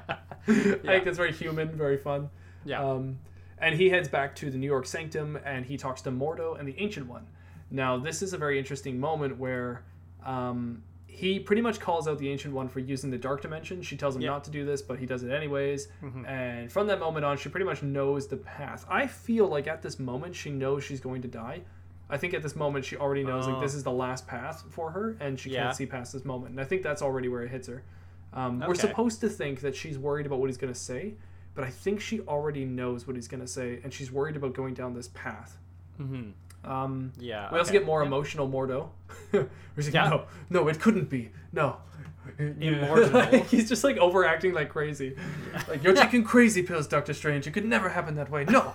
No. I mean, I don't know if he's overacting, but I think it's just like the character, the way that he's meant to be portrayed. The way he's written, I Like, guess. I don't know. yeah. I, it's not. I don't think it's the actor's fault, really. I No. actually don't even know if it's the writing. It just, for some reason, doesn't flow well in this script. It, do, it doesn't flow well with the other characters. He just seems a little out of place. Yeah. I think so yeah. Can it be? No. Like he almost seems like he's from Thor or something. Like it's very strange. Yeah, I think um okay, so we're like all these people are supposed to be there based on the like present day, right? So I also kind of find it weird where if we have these people that are showing up there who happen to have like such a strange Way of Tongue? talking. Yeah. yeah, you know what I mean? Like For it's sure. not it doesn't sound it actually doesn't sound modern. Well, Doctor Strange So- sounds modern. He sounds like a regular guy, which we connect with. Uh, even the Ancient One talks to him like a modern person when she says like, "Oh, it's just tea with a bit of honey." Like the way she talks is very normal, right? But Yeah. Mordo sounds like like Shakespearean almost. It's very. Kinda a little bit. I don't know why. Maybe we're just maybe we're just too picky. But uh Yeah. anyway, so we yeah we, we get up to um, pretty much the next scene where all of a sudden uh, um, I think Kaecilius comes back and attacks, Yes. right? So Yeah. So Um, they go into the mirror realm. hmm so they go into the mirror dimension again, and um, so again we have some more Inception like kind of stuff, and I, I just find it's funny when you have these characters that are just running down the street. Yeah. Like we had this in the beginning too, where it's uh, it was Kaecilius and like goofy. like ten of his henchmen or zealots, and they're just like they have this like a very firm run. You know, like uh, Oh. T one thousand from Terminator Two. yeah. It's like when they're chasing the truck, like it's just like a very non emotional run. Or like the Tom Cruise. Yeah. Oh, it's so straight and so rigid. So yeah. So it's them running down the street, and we have another scene of that again. But there's one thing. Oh, I thought that this was so cool. So as um, uh, it's just the three of them, I think. So it's um, uh, it's Kaecilius and two henchmen, or keep calling them henchmen, two two zealots. They're running in the middle of the street, and then as cars are coming towards them, he doesn't like he just shifts like the whole dimension. Mm, I know. It's on like both makes sides, a, like, a, "Oh, a fractured so dimension to the side of it. They just go to, down the other pass. It's like, Yeah. oh. That's so cool. It's such a small thing to even have to put in, but I find like that's such a cool idea. Like it really adds a lot of depth to um to what they can do with uh like to to the dimension. Yeah. Right? Like we we see that yeah, they can like shift and bend um and like things can just go like be put into themselves and rotate in kind of like strange ways, but but those are like we see things on like very very very large scales so we don't see a lot of small scale stuff i, I can I, I don't think in terms of uh, altering reality but something like that just like those small shifts are like ooh that's those are really cool nuances that i like For sure. yeah I, I, I like all the effects in this scene. I think it's really well done. I like from the subtleties to like cars, you know, when they like morph around. You like Oh, yeah. Yeah. like, morphing up and down around. Um, Kaecilius like going turning the whole city on its side and them Yeah. falling when they hit the bus and they see Stan Lee. yeah oh yeah yeah yeah that's right he's reading uh the the doors of perception or something like oh, that or I didn't even notice. Um, i don't know if that's a real book but i assume that's meant to be kind of like a I feel like it's probably a subtitle to one of the comics, maybe. oh yeah maybe it is be. Um, I'll- I'll look it But yeah, they do crazy things. Like they're running up a building. Kaecilius jumps on the building. It morphs and it like starts waving like surf and stuff. It's just crazy. He splits the building and it spins. Like so Yeah, much is going on, and the just city so just caves in on itself. Pretty much, it's just nuts. Yeah. Um, you're right. It looks a lot like Inception, but it's it's also just so trippy. Like it's so much more trippy than Inception. Oh, okay. So sorry, I just looked it up. Um, somebody has like a quick answer. So he's reading "The Doors of Perception" by Aldous Huxley, an essay detailing Huxley's experiences with the hallucinogenic drug mescaline. or something. Oh, okay. So, yeah. I mean, I guess it has to do with the drug aspect and the fact that there's this, like, it, we're in like a really trippy scene. I guess. Yeah, it gets really, really trippy. Um, I really like when the ancient one starts fighting, and uh, she comes in and then starts helping them fight with all these zealots. Which, by the way, like a fight scene based on this kind of architecture is already bizarre. Like, Oh, yeah. they're running around fighting each other like crazy. He's running down a, a balcony, and uh, Kaecilius is running under the balcony. Like, just, just really bizarre stuff. Mm-hmm. Um, you have to watch this sequence like over and over and over again to actually understand what's even happening. Um, It's like you, you know that painting where uh, it's kind of oh, like the stairways they're going all different all the yeah stairways Yeah. that look like they don't make sense. They Yeah. shouldn't be coming from where they are. It's it's like that, but on sure. steroids. Yeah. and animated. Yeah. But when the ancient one comes in, she starts morphing it to make more sense, and she makes a little arena for them. I love how the arena gets like created, that like disc arena, and then it's got Uh-huh. like architecture from New York, like building the arena. It's just And it's kind of like it's like kaleidoscope kind of effect. you know? yeah, like it, it's Yeah. pretty too. Like it looks nice. Like it's, it's I wonder if it- really, it almost looks like a church or something because like like a mural is done on it. It's really cool. Yeah, and I almost kind of feel like the so each each time we see oh I just saw the scene. Okay, so yeah, each time we see that they are altering what's happening in reality. So like whatever's the whatever Kaecilius does to alter it, it's kind of like very it's it's very like chaotic and uh, just things are kind of like all over the place, not very Yeah. um, not Chaos. structurally sound kind of thing. It's yeah, sure chaos.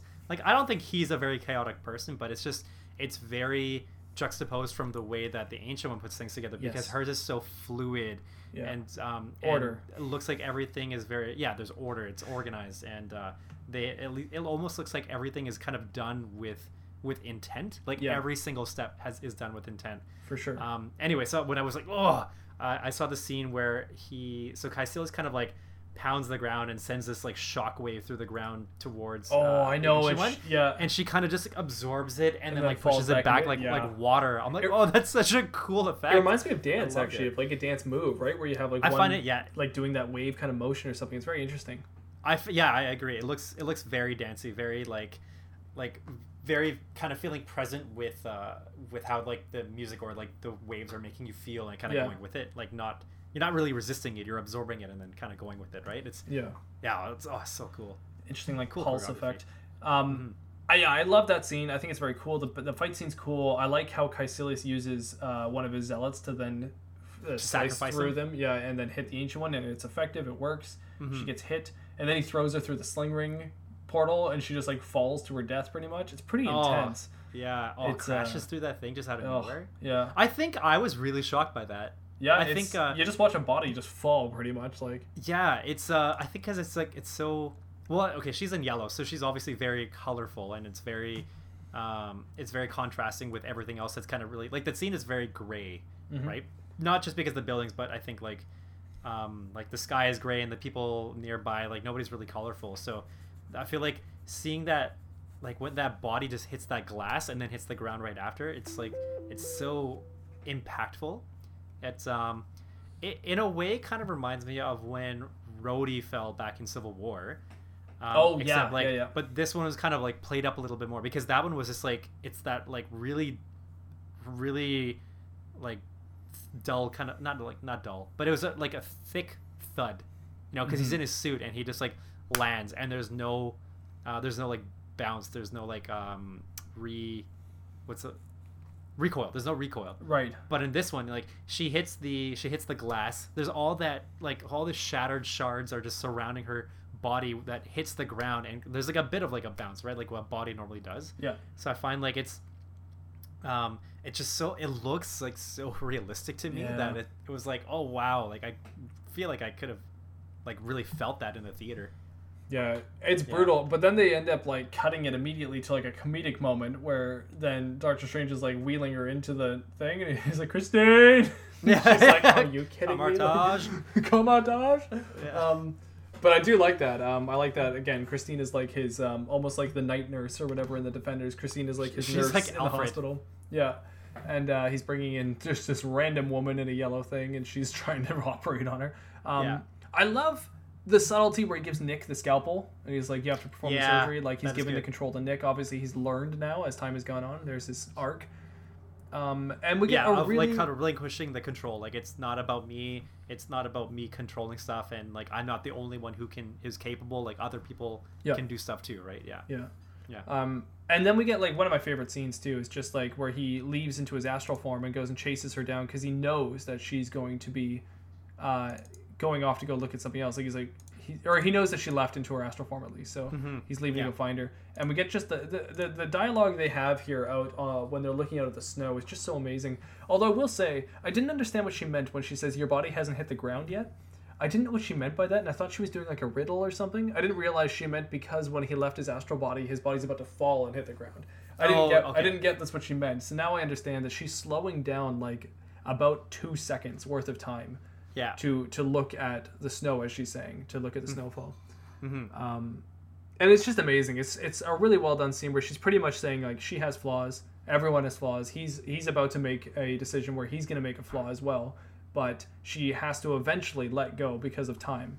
Like, and that's the beauty of time is that it's fleeting. So, Mhm. um, it's really really interesting stuff. There's this one camera move where it's behind them and it's showing Tilda Swinton talking, and the camera swivels around and shows Doctor Strange, and she's pretty much telling him that the dude used uh, was using magic to walk, and like he's using the magic to be able to create the ability for him to walk. So it's not that he can actually walk; is that he's using his magic in tandem with him, and uh, that's where Strange is fully realizing this this whole effect that he'll never be able to use his hands the way he thought he could. He'll have to be able to come to terms with the fact that he's using magic to do that for him. And Oh, uh, I see what you mean. Yeah, yeah. and it, it also gives him the control, I think. So as the camera swivels around, it's almost like saying the ancient one is now giving him the last bit of her knowledge, and he's now going to be the most. He's pretty much in a weird way the ancient one now. He's like the new one with all the knowledge for everyone. Mm-hmm. So I think all the power goes to him after the camera swivels in that moment. It's very cool. hmm Yeah, yeah, pretty much. Like he's left there. Yeah, like that moment where she she grabs his hand a little bit as Oh, she's kind of like That's so yeah. touching. I love It's, that. it is very touching, which is it's interesting because like you, I don't know, like I wouldn't have expected like that kind of, um, uh, that kind of interaction from her because she's always Mhm. seemed like. I mean, aside from Kaecilius, like she obviously has some sort of regret and like emotion because of that, but like we don't really see her having a lot of emotion per se otherwise throughout like the rest of the movie. So when she, it's almost like she kind of like lets herself just like be vulnerable, I guess, in a different kind of way, or just lets her. I guess like she's she's coming to terms with something too, right? Mm-hmm. Um, at the same time, while while Strange is, and so maybe like that's, you know, like I guess it kind of goes in tandem with like her grabbing his hand and um, feeling something kind of like for one last time. Mm-hmm. Yeah, and then uh, I yeah, love that then- line though. Like you would think after all this time I'd be ready. That's that's a great line. Like, Mhm. and then yeah and it's and it's true like you just because you kind of go through something over and over again doesn't mean you're going to be ready for what happens next sure. i guess right Yeah. so um, it's funny that like this movie i'm sure i, oh, I probably should have paid attention I, I think i did notice it throughout the movie that it does like although this movie is about like um uh like magic and i'm kind of going beyond like what life is about but i find there are a lot of lines that are actually about like just realism and like things that would normally like phrases that would normally just ground you like For thinking sure. like oh yeah like exactly that's that's exactly how it is sort of thing Well, that's I- good fantasy. If they can relate to your regular life, if they can hit you something that actually hits you uh, relatively in something that's fantasy and totally made up, Yeah. that's how you make good fantasy, right? yeah Like yeah, you, you, you sympathize with Harry Potter because he lost his parents in the first chapter, and Mm-hmm. you instantly it's something real and raw that you can relate to. But Harry Potter's a wizard; you can't relate to Yeah. that. You know? Yeah, exactly. So like you, you relate to that. You relate to the romance in Harry Potter because you can relate to romance, but you don't Yeah. relate to him making spells. You just wish you could. Um, but yeah, that's Yeah. what makes good fantasy. That's the difference right there. And yeah, it's very good in this movie. You're right. They, they they do a very good job of that with the lines, the dialogue, and the metaphors. I think it's just really interesting. But yeah, that's Um, probably one of my favorite moments, maybe first or second favorite moment of the whole movie. Is just that that last scene there until she passes away. Um, and then, uh, oh wait, did I? Oh, okay, I see. So your act three is coming up just after. Yeah, I end it right after she dies because I feel like that's when he changes yet again. okay, where do I become? Oh, I think mine.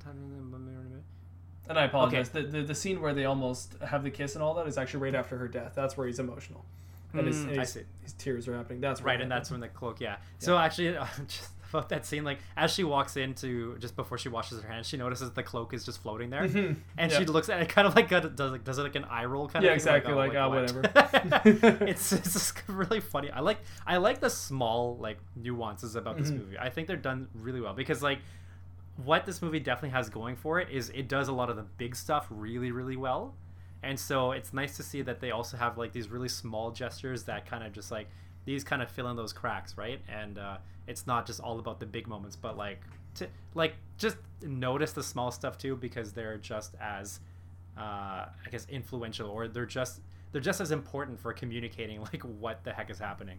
Right. so uh, yeah, I think I I think I might have missed out on some some notes here and there, but I think our act threes pretty much would have lined up either way. So Okay. yeah, yeah, Uh, all right. Do you want to move into Act Three then? sure. I, you're at act three now, right? Yep. Yeah. Okay. Yep. Okay. So Act Three, I just named "It's About Time." Because it is, and mine is called "It's Not About You." Ooh. Yeah. It's not about you. It's not about you, strange. Yeah. um. So here, I got some lines here. I will play Mordo, and you play Stephen Strange for a third time. Okay. We did it. Yes, yes, we did. But also violating the natural law. Look around you. It's over. You think there will be no consequences, Strange? No price to pay? We broke our rules just like her. The bill comes due. Always. The bill. The bill, Strange. The bill. Think of the bill. Mordo like can't sleep anymore. He's like so distraught. Yeah. But the bill comes due. what did I write? I think when he said that, I think I wrote oh, Lannister always pays his debts or something Yeah. like that. It's, it's really reminding me of that. yeah. Oh Yeah. my gosh. So that's actually pretty much where we start. Um, well, actually, we start with Wong. He's there with all his buddies in Hong Kong, and they're there to defend the Sanctum in Hong Kong. Yeah. It's the last, last one that uh, Kaecilius has not fought yet, so they know that's where Mm-hmm. he's going next. Uh, but we get Strange and Mordo having a little like pep talk, and Mordo's pretty much just lamenting a bunch here, just like Kaecilius was her fault, getting Yeah. all mad again. The beetle.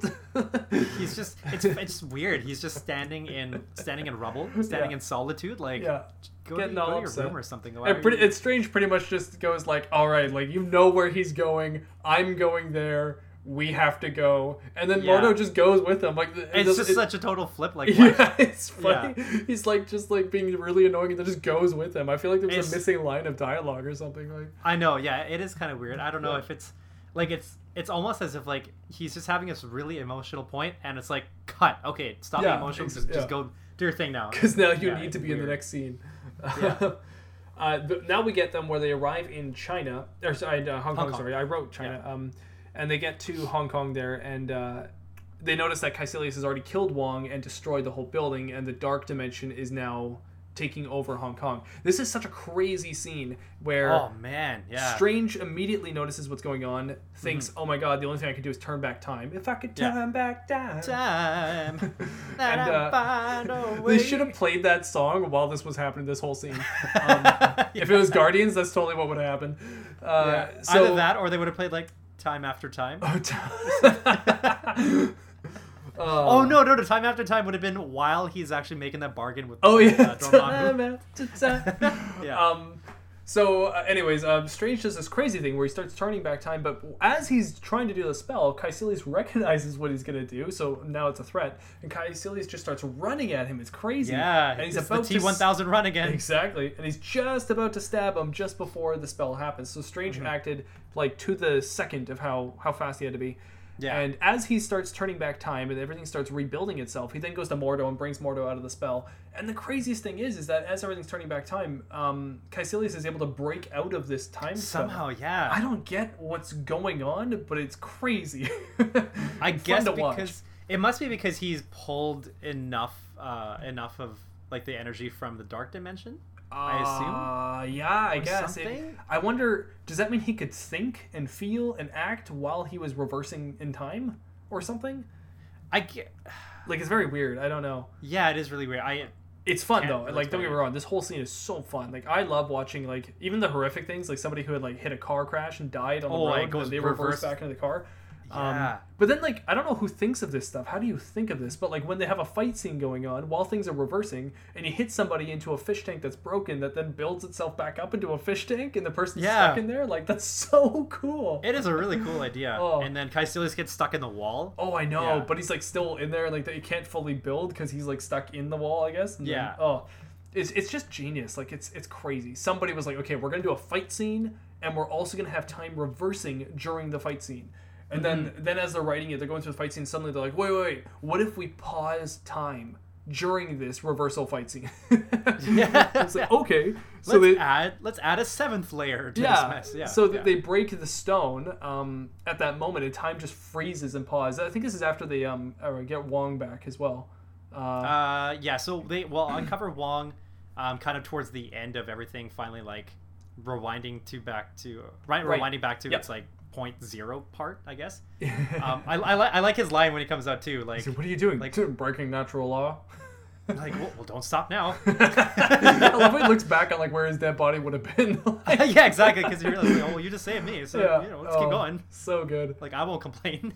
But they end up knocking out Doctor Strange. Kaecilius does at least, and uh, when he falls, he hits the ground, and that's what stops the spell. When the spell stops, time just kind of pauses there, and it's just so crazy. Again, to pause time suddenly after you've been doing all of this manipulation, and uh, everything's just just stuck in frozen time, and now they're preparing to battle in a frozen time.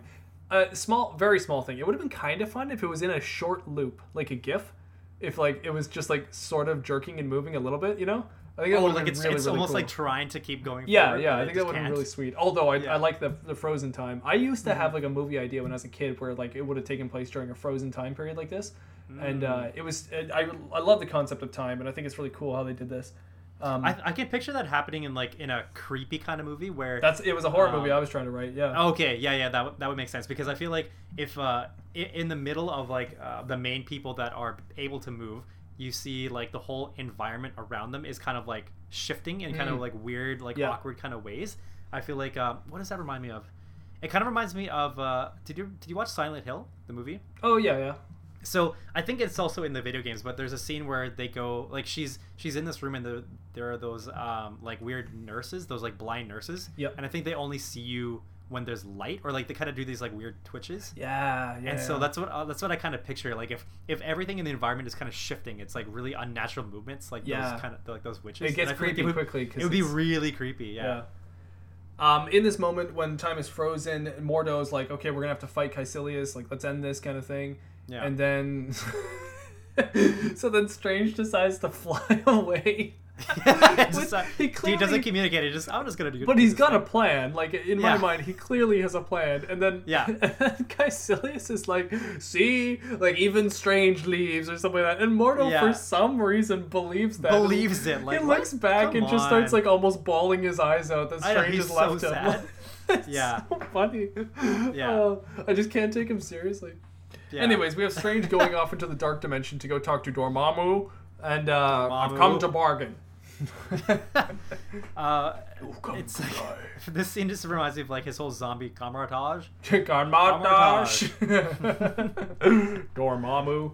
Um, I feel like his audition lines when he was learning to like not learning, but when he was practicing his American accent, this was the first line he was doing a lot of. I feel like the audition was just this line actually. Yeah, I've Like, come it to was- bargain. Yeah, I've come or to it wasn't even like yeah, it was probably just okay. Say this line in twenty different ways. Well, have you ever heard Benedict Cumberbatch try to say penguin? He goes penguin, and he like can't say penguin right. Does he really? Yeah. What? You can search it up on YouTube. It's a funny thing where it's like an interviewer and he like can't say the word penguin. So uh, he did a documentary where he was narrating it and it was about penguins. Everyone realized that he like says penguin really awkwardly. So How is that the second result when I go to YouTube? I know, it's a popular Benedict, video. and it's what? so anyways, I feel like maybe Dormammu was also a hard one for him, so he really had to emphasize it, like Dormammu, like, like Shamu the whale. I mean, it's I've come it's, to it's also like it's also a weird word, Dormammu. Dor- like it doesn't sound like a name. It doesn't. It sounds like it's meant to be like like. I don't know. What if he like a emphasized it weirdly? Dormammu? Dormammu. Dor Dormammu. I've come to Borgin. Dormammu. I feel like he should do that as he was changing it up. He should like change the way he was saying it. You know? Like- Yeah, I mean, like, he might as well have fun with it, right? Like, Um, I really, I've come to bargain. I like this concept though, where he pretty much brings time to Dormammu, somebody who doesn't know the concept of time. He brings time from his world. Oh, yeah. I, I think it's really crazy and very cool. Like where he can Mm-hmm. be like, it doesn't matter. You can kill me as many times as you want because I'm going to be able to just keep coming back. And Mm-hmm. uh, I don't know. It's nuts. It's very very cool.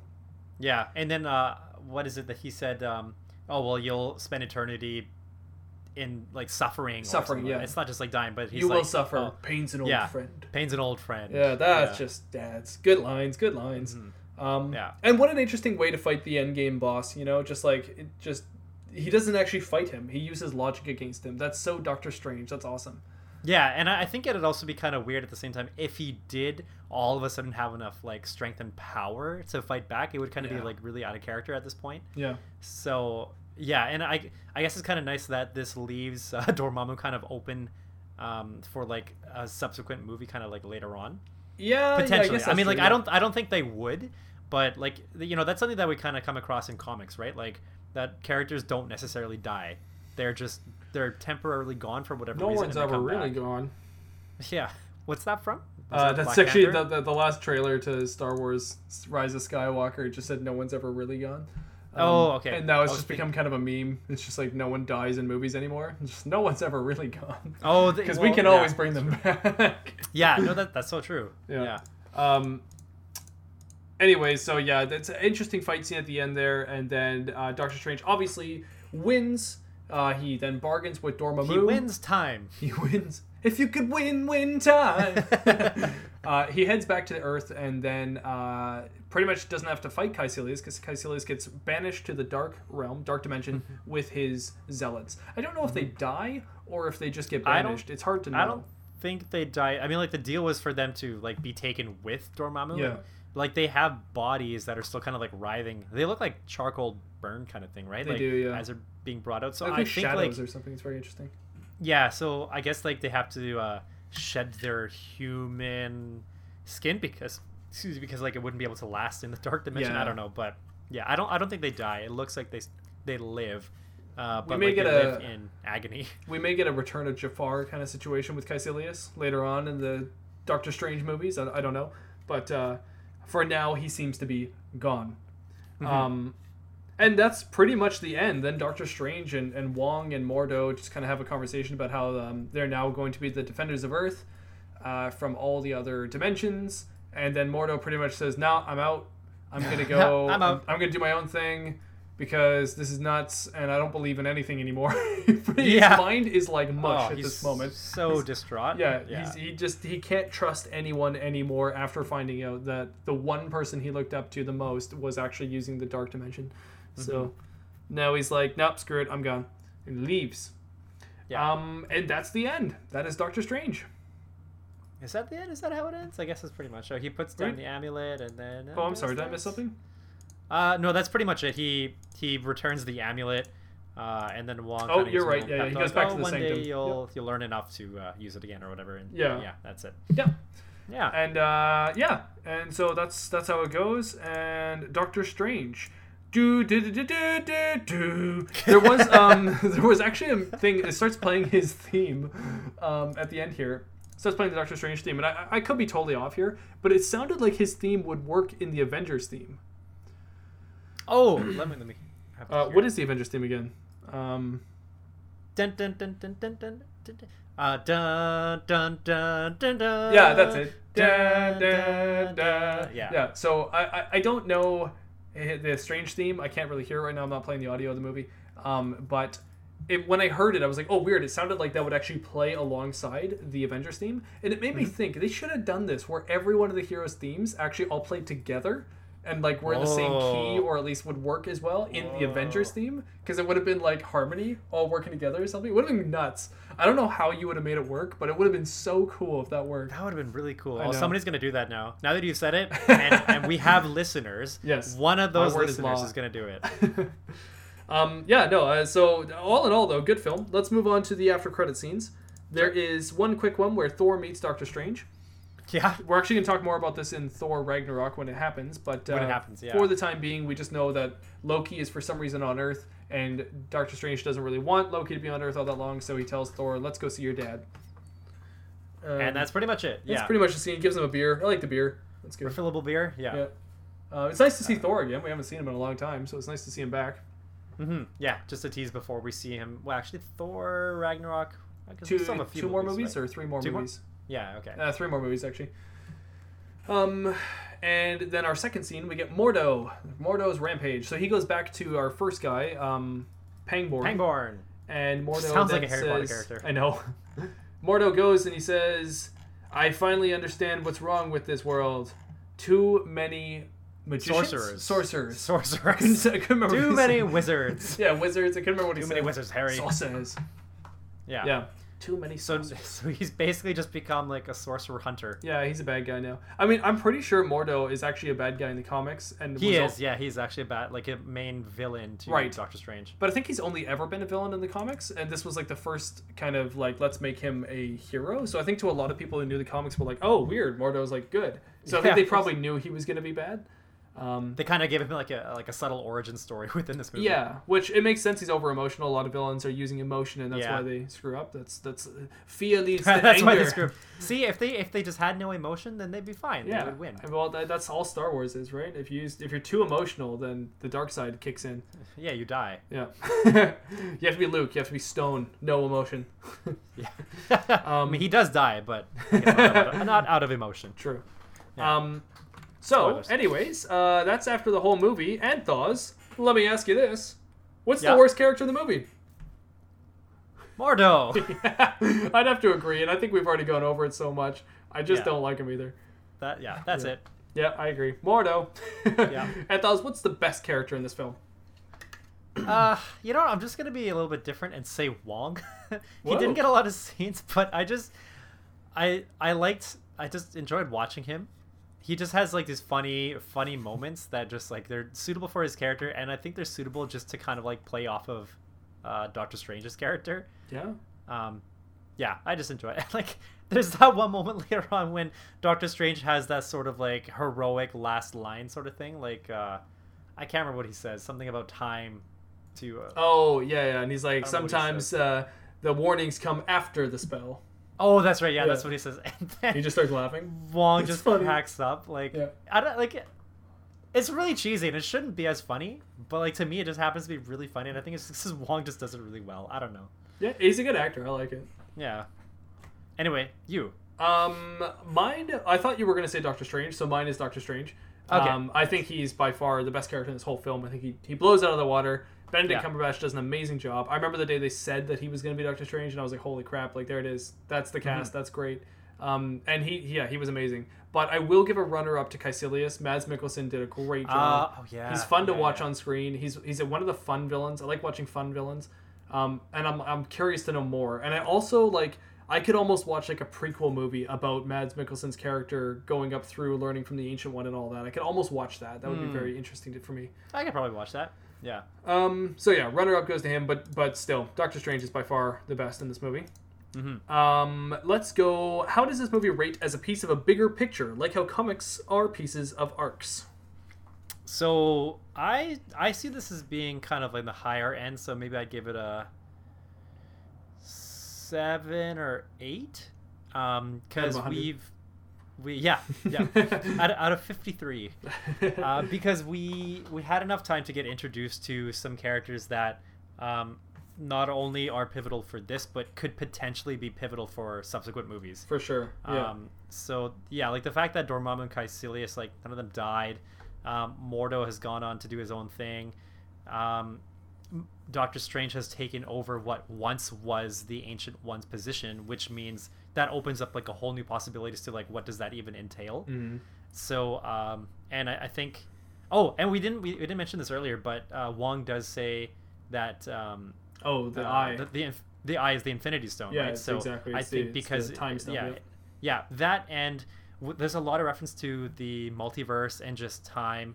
Like a lot of the things that they talk about, yes, it's for this movie, but they end up using a lot of it um, to make Endgame work. I guess a bit of Infinity War and Endgame as For well. sure. More so Endgame. yeah. So, yeah, I think the the information is probably like there's a lot packed in there, which I don't know if it had to be necessarily packed in so much, but like it worked, and I uh, yeah, I, I would say I'm able to enjoy this as kind of like one arc, learning about you know all there is to do with like Kamar-Taj and like the magic and uh, um, and what the like the time stone does and, and stuff like that. So we learned a lot, but then we have a lot of information that we can take going forward. So yeah, that's why I give it.